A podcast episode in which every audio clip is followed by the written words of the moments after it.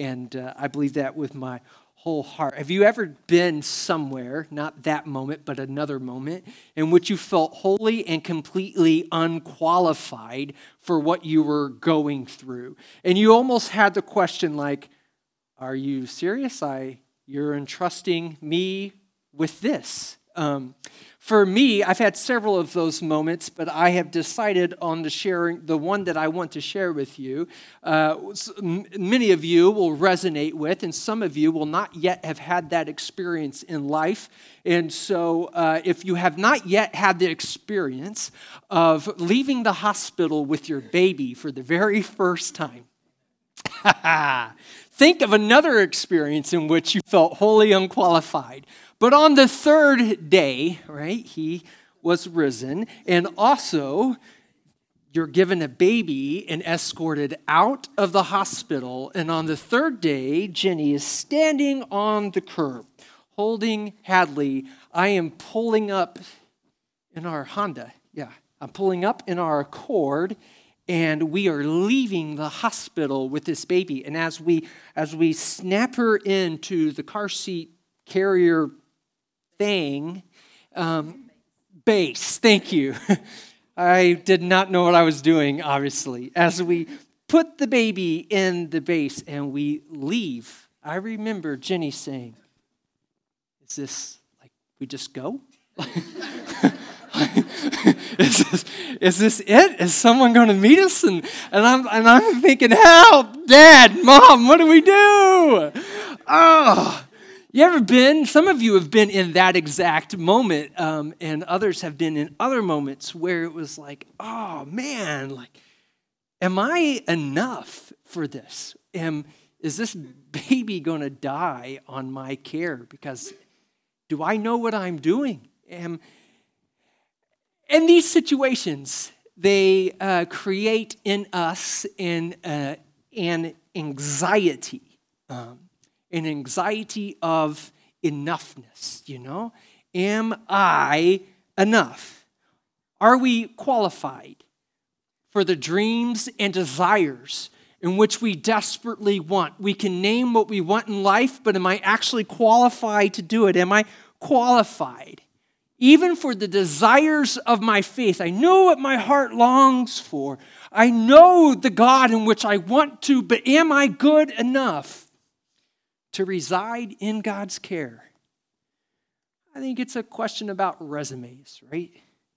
Do we have the right resume to leave this hospital with Hadley? What in the world have I done with my life to prove to the world that I can actually be a parent? Nothing. I had done nothing. Um, except one thing, but we don't need to talk about the one thing that qualified me to be a parent. Okay, moving right along. We might. it was low hanging fruit. Um, well, I think the question, and uh, Carson, there we go, awesome. I think the question, uh, I think the question that invokes anxiety in us is how do I accomplish what I want to do? It's the question of how. How do I do this? How do I parent? How do I make sure this baby does not die on my watch? How do I climb into the hands of God and rest in God's mercy? How do I do that? How do I teach Sunday school? You know, like Sunday school, good idea, but how do I actually do that? How do I pastor? How do I show up on Monday as the light of Christ in my workplace? I want to do that. I acknowledge, yes, let's do that. How do I do that? And I think it's an anxiety ridden question. When we ask, How do I accomplish what God has asked me to do? How do I know I am doing God's will? How many of us have asked that question?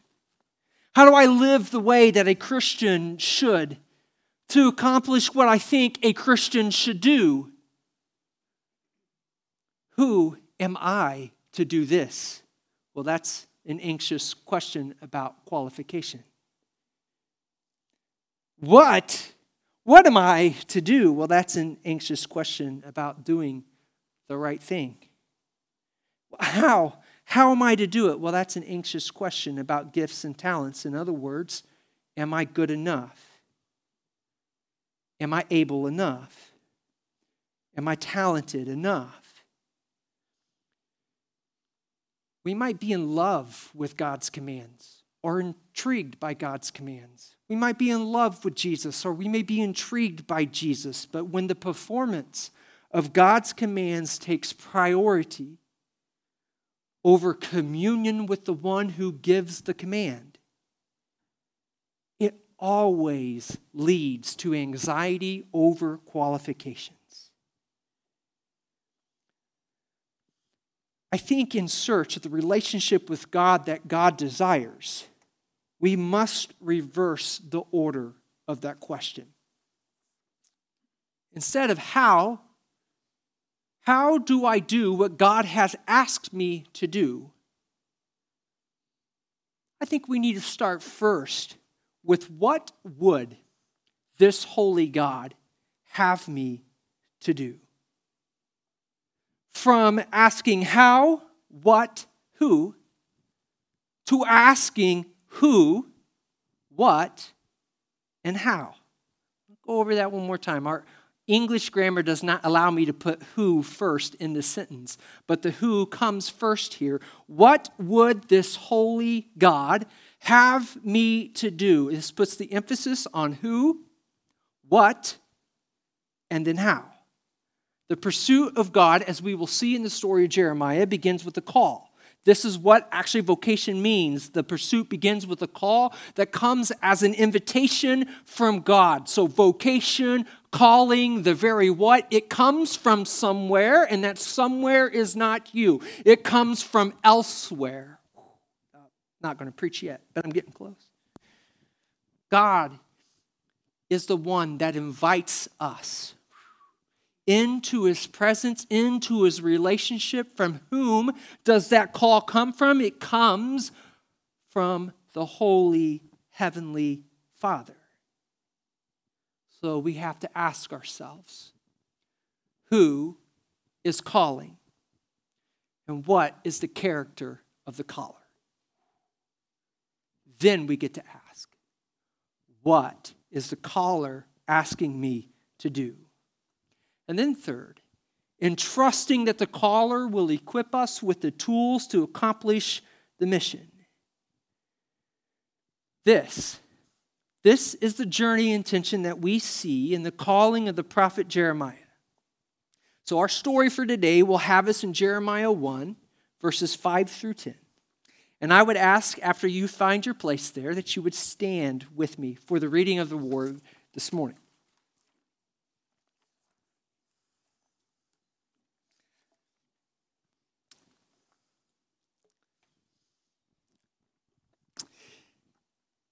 Hear a reading from Jeremiah. Now the word of the Lord came to me, saying, Before I formed you in the womb, I knew you. Before you were born, I consecrated you. I appointed you a prophet to the nations. Then I said, Ah, Lord God, truly I do not know how to speak, for I am only a boy. But the Lord said to me, Do not say, I am only a boy for you shall go to all whom I send you, and you shall speak whatever I command you. Do not be afraid of them, for I am with you to deliver you, says the Lord. Then the Lord put out his hand and touched my mouth, and the Lord said to me, Now I have put my words in your mouth. See, today I appoint you over nations and over kingdoms, to pluck up and to pull down, to destroy and to overthrow, to build and to plant. This is the word of the Lord. Indeed, you may be seated.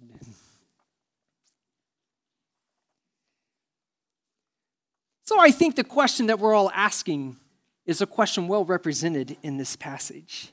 The story of Jeremiah's calling could be really of anyone in the entire uh, scope of Scripture. You think of Sarai and you think of Abram, right? What were they questioning? The qualifications of their age. I am too old to have the baby that you promised. Moses, he stuttered his speech. And so Moses questioned God No, you surely can't be calling me to go to Pharaoh. Have you not heard me talk? Peter in the New Testament, wondering if he was good enough to follow after Jesus. Then there was Zacchaeus. You want to come to my house? Haven't you seen my resume? Don't you know who I am? You want to come to my house? Zacchaeus asked. And Elizabeth and Zechariah, of course, pregnant with John the Baptist. Really? In my womb? You have called us to have John the Baptist?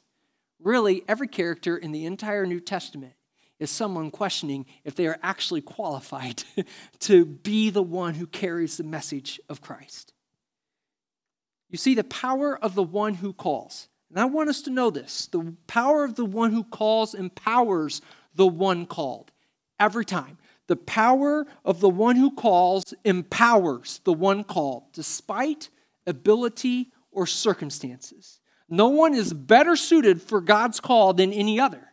We are all one, no matter our age, no matter our gender, no matter our race or nationality. And I want to back up on that because, ooh, I cannot be more clear, especially as a minister of the gospel in the Church of the Nazarene. There is now no gender that disqualifies you from being called to the ministry of God's gospel.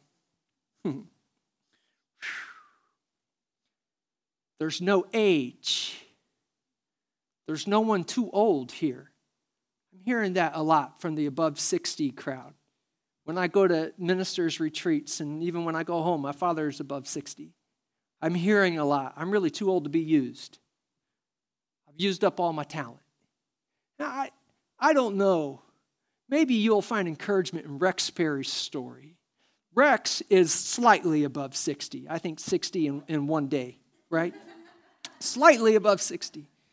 And he sat, I sat with him in his living room this summer, and he said, Oh man, I think I'm too old for this, but I'm telling you, as sure as the light is a day outside, I'm telling you, I think God is asking me to serve on staff somewhere. You are never, even if you're 60 and one day old, like Rex here, you're never too old. You, Grace, are never too young, ever. You are never not male enough, praise be to God. You are never not white enough. Praise be to God. You're never not American enough. Praise be to God. What I'm saying is that God knows no nationality, God knows no gender, God knows no age. What God knows is the child in which He created, and God moves with such force to show you that He loves you. God moves to you. God is not waiting for you to somehow magically change your gender, change your age, or change your race. God moves to you and qualifies you and chooses you before you have the right or the ability to show by behavior or appearance that you're qualified. So, what are we dealing with here? We're not dealing with who is called. In the Jeremiah story, we're not dealing with who is called. We're dealing with the one who does the calling. So the question that God enables us to ask is what would this holy God have me to do? It's a question that moves us. It moves us from how do I do this? Well, what will I do?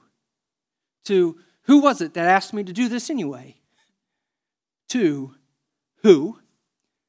The nature of the one who does the calling. And then, what does the one who calls us ask us to do and to how we should do it? So let's start. I want to do, go over each three of those with you. I want to go over the who, the what, and the how. So, who is this holy God? In verse 4 and 5, we see that the one who calls Jeremiah claims that he knows him from before the time that Jeremiah was born. Our understanding of what God is asking us to do must begin with who God reveals himself to be. The mission of the kingdom of God is saturated, it's initiated, and it's activated within the character of God. You might remember if you were with us two weeks ago that the character of God is one. It's diverse and it's delight. In Deuteronomy 6 4, that's the Shema. Some of you are familiar. If you're not familiar, this is the pinnacle scripture of Israelite uh, conviction and worship. This is it.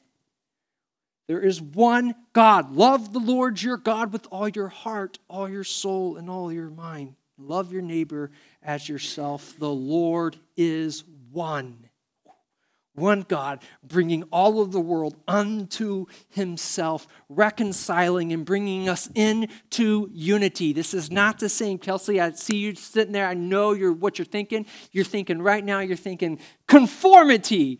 Does unity mean conformity? That God brings us in, and, and the one place that God brings us only has one nation, only has one language, only has one ethic. And so to be Christian is to look whitewashed, just like everybody else. Conformity, that's Christianity. That's what we mean by unity. No! No, it is not. Just had to be clear about that in case, in case someone confused my words. It's happened before. Um, no, no, no. Unity. Unity is the corp- corporate nature of God and God's love, manifested and shared to all, and it celebrates diversity. God's kingdom is diverse. We see that in the gifts that Paul lists for us in 1 Corinthians chapter 12, that there are many different expressions to the unity of God's family. Man, praise be to God, Shane, that when we get to heaven, it is going to be more radically diverse than what I would even be able to give language to and adequately express in this moment. There will be all kinds there. And what will unify us? The love, the blood, the redemption, the resurrection, the restoration. Christ Jesus will be calling us from all kinds of life, from all sides. Remember, it's not us who qualifies ourselves to be there at heaven. It is God's call. And who God calls, I am not qualified. To tell you who will be there. I just know God's love will make it possible and it will be diverse. And what will we do when we're in heaven? Well, the character of God is it rejoices our heart. Psalm 19:8, the love of God, the character of God, the unity of God, the conviction of his love delights our hearts. So who is the one who calls you? Oh, this is so important, Gene. The one who calls you is unifying you. So let's ask ourselves right now are you doing God's will? I don't know. Are you doing things that are unified? Because the character of God will not call you to do something that is anything less than the unity in God's mission and love and character. So discern. Is the thing that you think that God is asking you to do?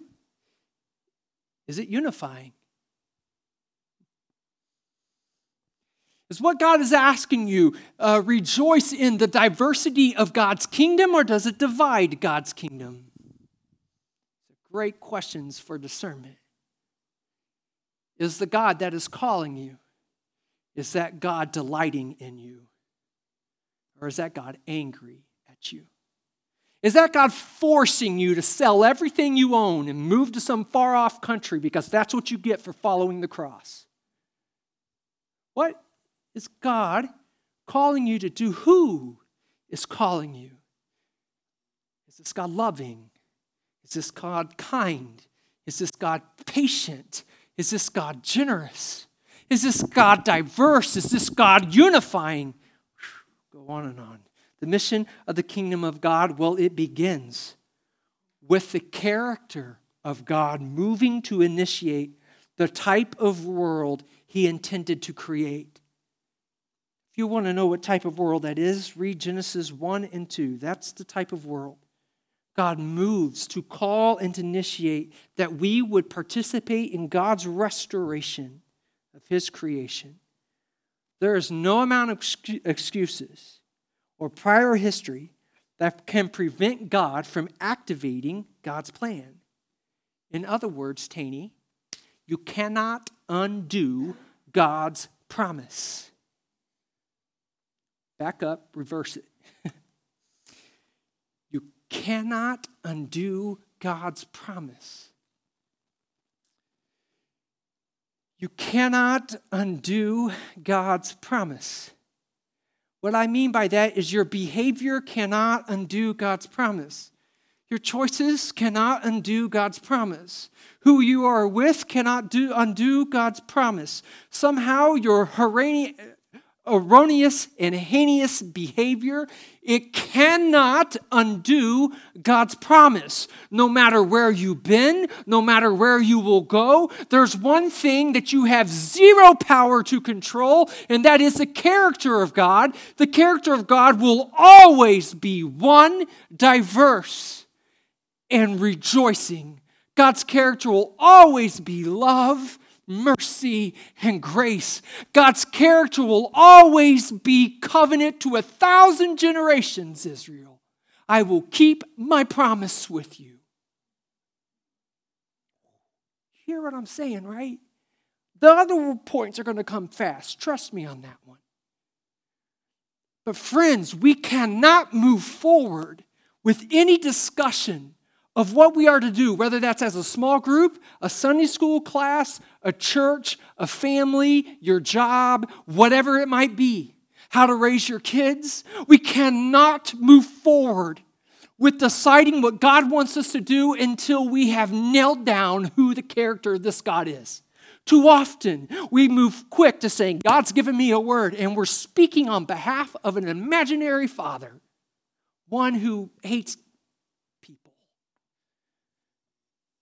It's so important. I had in my mind our, our brother from Topeka. I think his first name is Fred. He protests funerals and stuff. You know who I'm talking about? Yeah. Okay. Ah, yeah. Okay, you do know who I'm talking about. That's who I had in mind.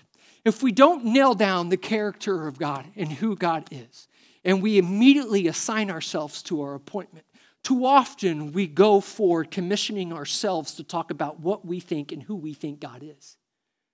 That, friends, is dangerous.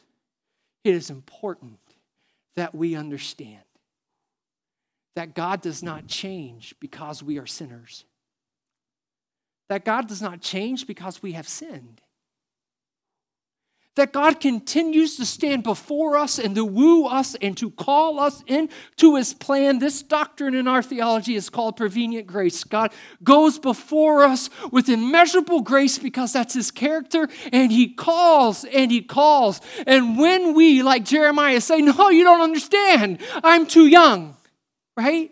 Or I'm too, name it, whatever it may be. I'm scared to go too specific here, Nate, but I'm too far, what's that? It's a common phrase these days. I'm too far gone. You can't be. Don't you understand? This is what God has done in Christ. Even in the depths of Sheol, some will translate that hell, it's more accurately translated darkness. In the depths of darkness, God is there filling it with His presence, and with His presence is a character that calls. I've done it. I just need to move on now. The story of the gospel is God's promise coming to us, enabling us to do what we could not do on our own. So, what is God asking me to do? You hear Jeremiah talk to the sovereign Lord. I think that this is an important point because it illustrates for us that what God's sovereignty has qualified, it cannot be undone by the limitations of human understanding. just because you don't have the capacity to imagine that God would call you to deliver God's word in the way He wants you to deliver the gospel, does not mean that God is not calling you to do that. God's sovereignty does not wait on our ability to conceive it. Praise be to God. And this applies. This applies to you as a parent. You might be saying, hey, how in the world do I raise this ornery kid? Praise be to God, He is not waiting for you to figure that out in the classroom before He calls you to love that kid. So, what God is asking me to do? Well, God might be asking you to move mountains that you didn't think could ever move.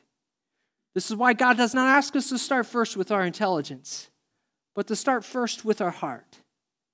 And this is as foundational as Cain and Abel.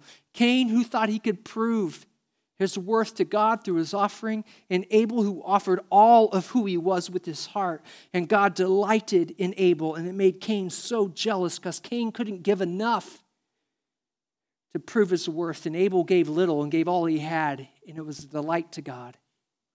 A call to speak, it can't be disqualified by a lack of eloquence. Hello, Moses. A lack of education cannot disqualify an apostle of Jesus. Hello, Peter. A call to follow Christ cannot be disqualified by a lack of morality. Hello, everyone in the New Testament. okay, so you're not completely lost. That, okay, all right, good. A call to justice, mercy, and compassionate action cannot be disqualified by political view. Ah, come on, y'all, that is good, okay? That's good. One more time. Three more slides. Hang with me, okay? A call to justice, God's justice. A call to mercy, God's mercy.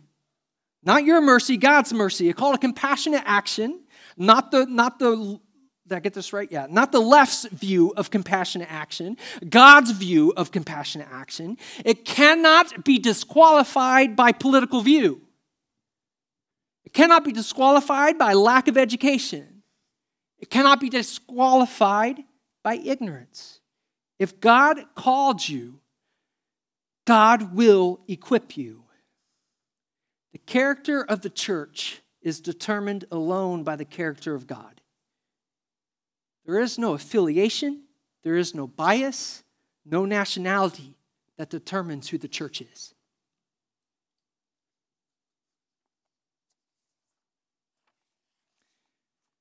There's no amount of history or excuses that can stand in the way between God's call and God's grace to equip you in accomplishing this call. So only God knows what He has called us to do. Only God knows what He has called you to do. I'm reminded this week by spending time at Conception Abbey. I love the, our Benedictine brothers and sisters very much, but in their ecclesiology of the Roman Catholic Church, up until the, up until the Vatican Council, the Second Vatican Council of mid 19th century, 20th century, excuse me, up until that time, they only recognize one vocation. But what separates Protestants from Catholics are a few things. This is one of them. Right? We believe all are called to the ministry of the gospel. There's very many expressions. We all carry that vocation. That's not just for priests or pastors. So, in case you come from that lovely tradition, I just want to let you know that I'm assuming here a Protestant theology.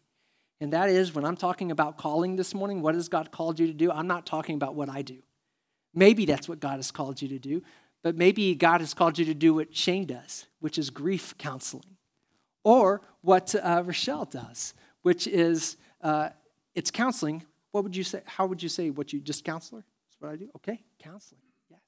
You may be called like my wife as a speech pathologist, or in these days as a stay-at-home parent. This may be your calling. I just want to be clear here. I don't want to lose you on that point alone. I'm not. I'm not mining for people to come to the altar this morning expressing a call to, to you know, be a pastor or something, unless that's what God is calling you to do. And I tell you what, you cannot qualify yourself or disqualify yourself for that calling. If God has called you to do it, He will equip you. Now, let's move on. Only God knows what He's called you to do. So, how do you find that out? Well, just I can't teach on this now, but know that these are important points. You must spend time in communion, in relationship with the one who calls. You must pray, you must study, and you must practice silence. These are all tough. I am here to help you out. If you want to know how do I do that, that's my job. I'm here to help you. I would love to direct and counsel you. You must pray, you must study, you must be silent, and you must entrust your lives to the one you commune with. You must surrender. So, how do we accomplish what the Holy God has called us to do? It's a matter of surrendering our lives to the Spirit of God. The only thing that could deter us in this path is our decision to trust. So, how will I accomplish this? In verse 9 and 10, God comes to Jeremiah and says, Today I appoint you to stand up against nations and kingdoms. It's a powerful call for a young man who felt he was too old, and now he's going to go to these great nations that have rebelled against God, and he's going to speak up to them with words. This highlights the point the qualification for the mission of God is determined by God's calling and appointment, not by what we conceive that we can do. This is by God moving and touching Jeremiah's lips. God chooses who God chooses. And God will equip his choice and make them holy. There is no quick way around this, there is no shortcut. We cannot undercut this process. We have to wait and trust that God will do what God says he will do. And what God appoints Jeremiah with is words. Did he have those words in that moment? No, he did not. He had to wait. He had to wait until God touched his lips and filled his mouth with rebuilding words and restoring words, redeeming words and creation words, rebuking words and judgment words, reconciliation words. These are not words that Jeremiah thought up on his own to please a God who had asked him to do this. These are words that God interrupted Jeremiah's story while he was yet not qualified. And God said, Speak my word, and touched his lips. Friends, I don't know where God is calling you now. Uh, Stephen, why don't you come on up? But I know with my whole heart that you can trust God with all of your life, that he will not ruin you not in the ways that you're thinking of, not in ways in which you will never experience joy ever again. Where if you were to follow God, you'll never have fun ever again. I know God is not ruining us in that way. If there's any type of death and ruining and destruction here, it's of a heart that's orbiting around a center of self. That must die. But it won't be to the detriment of joy it won't be to the detriment of peace. Whatever it is that God might be calling you to, whether it's a reconciling work with your friend, or it's a bold proclamation at work, or it's a more faithful way of living when you're at school, or it's a leadership role within your own home, you can trust the one who is calling you. I believe with my whole heart that God is readying new beginnings for something that it will be hard for us to conceive. So I don't want to have any brainstorming sessions because I just don't think that we'll be able to conceive what God wants to do through us. I'm not hungry for your best ideas for this church. I'm hungry for God's. And I know what God wants to do through us is immeasurably more than we could ever imagine. And so we have to move into a time of which we trust, all of us, even when things aren't the way that we think they should be, even when your pastor preaches way over his time limit. We have to trust that God is doing something with us in this unique little body, and what he's doing will be good and right and beautiful. We've seen it this past week. We've seen it in past years and past weeks, and we'll see it again. Friends, whether it's this church or your home or your workplace, What God is calling you to, I promise you, is for your good and for the flourishing of the community before us. It's all God's creation. He's working for all of it in His unified purpose to glorify it. You can trust this God. Father, we thank you and we give to you, Lord, our worship and our devotion. Jesus, you are welcome into this place. Father, I just invite your spirit, Lord, to begin to speak into our hearts, Father, to move our bodies, Lord, to response to you.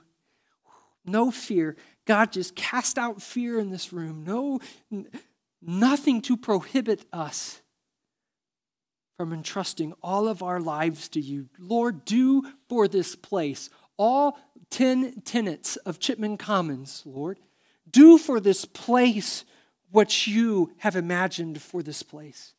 Do for these people what you have imagined for these people and reveal your character and your heart and your love for us so that we might rejoice with you and celebrate with you your goodness and your love.